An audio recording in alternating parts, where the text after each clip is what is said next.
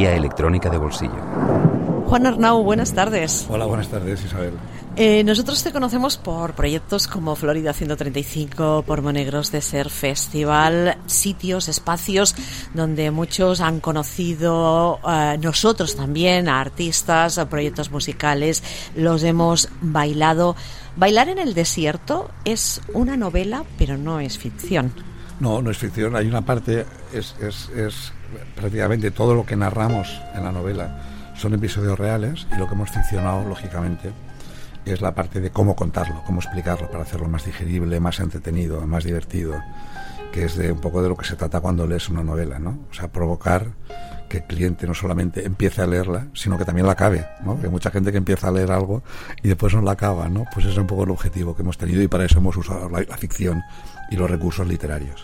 La trama del libro empieza en el año 2013, cuando Juan Arnau recibe una oferta de compra de un empresario norteamericano para comprar el Festival de Monegros.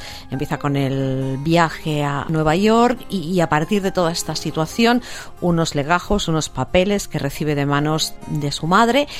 Y aquí empieza la historia de la saga. Es un libro emocional, es un libro emocionante.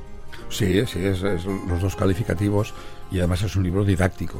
¿eh? es un libro didáctico para enseñar y para mostrar, sin, tener ningún tipo de, pretensión cultural o histórica, ¿no? pero sí que es, enseñamos cómo evolucionó el entretenimiento, ¿no? desde una simple partida de cartas con a la luz de un candil, porque no había electricidad, hasta lo que serían las grandes raves o los grandes festivales en el caso de que hagamos la segunda novela. En el primera no, la primera novela, Baila en el desierto, llega hasta la actuación de Javier Cugat, que fue el primero para mí que creó la, orquesta espectáculo, ¿no? La orquesta con bailarinas, con vedettes, con... Y él salía con el chihuahua siempre cantando, ahí, actuando y dirigiendo la orquesta. Hasta allí. Pasando, pues empezando, pues imagínate lo que son los primeros cafés cantantes, el primer fonógrafo, el gramófono, la primera vez que la gente vio una película, ¿no? ¿Qué, pasó?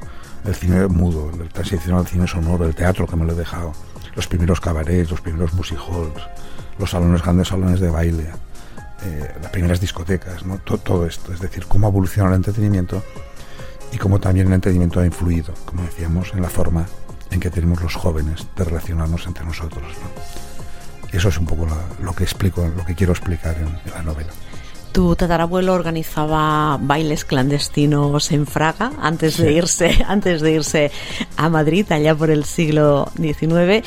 Y tú creaste en palabras de Luis Lies, recuerdo un concepto ya que se acuñó hace tiempo, la rave verbena o la rave verbena. Esto lo, lo acuñó Luis Lies, Luis la, Lies, la reverbena. exacto, la, re... reverbena, bueno, la rave verbena ¿no? El objetivo siempre ha sido bailar y hacer bailar. Sí, claro, esto es lo más bonito del mundo. ¿no? También ha sido también hemos sido exhibidores cinematográficos, como te decía antes, pues promotores de music halls, de cabaret y tal, pero, realmente el baile es lo que, lo que, nos ha marcado más, sobre todo ya a mis padres y a, mí, y a mis hijos, ¿no? Ver la gente bailar, ¿no? Ver la gente bailar porque ahí tenemos una ventaja también muy gorda, ¿no? Que cuando la gente baila es que es feliz, ¿no? Es muy difícil que un tío esté triste y que esté bailando, ¿vale? No, es muy, muy complicado eso.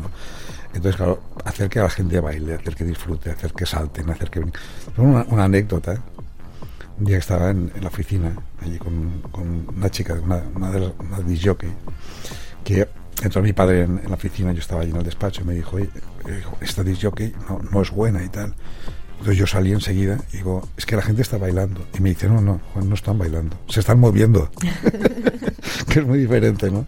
Y eso es una anécdota muy buena que siempre me ha servido a mí para, para saber si, si una propuesta ha sido buena o no. Saber si la gente se movía o bailaba. Pues Juan Arnau, muchas gracias por haber pasado por este guía electrónica de bolsillo para hacer esta pincelada sobre Bailar en el desierto, un libro que explica la historia de una saga familiar que desde hace 150 años se dedica al mundo del espectáculo y desde Fraga, en pleno desierto de los Monegros, quizá un sitio que para muchos podría parecer insospechable como para poder crear una herencia dedicada al espectáculo de, de este tipo. Eh, Juan, muchas gracias. Gracias Isabel y a todos los oyentes. Isabel Díaz y Pedro Blázquez, Radio 5, Todo Noticias.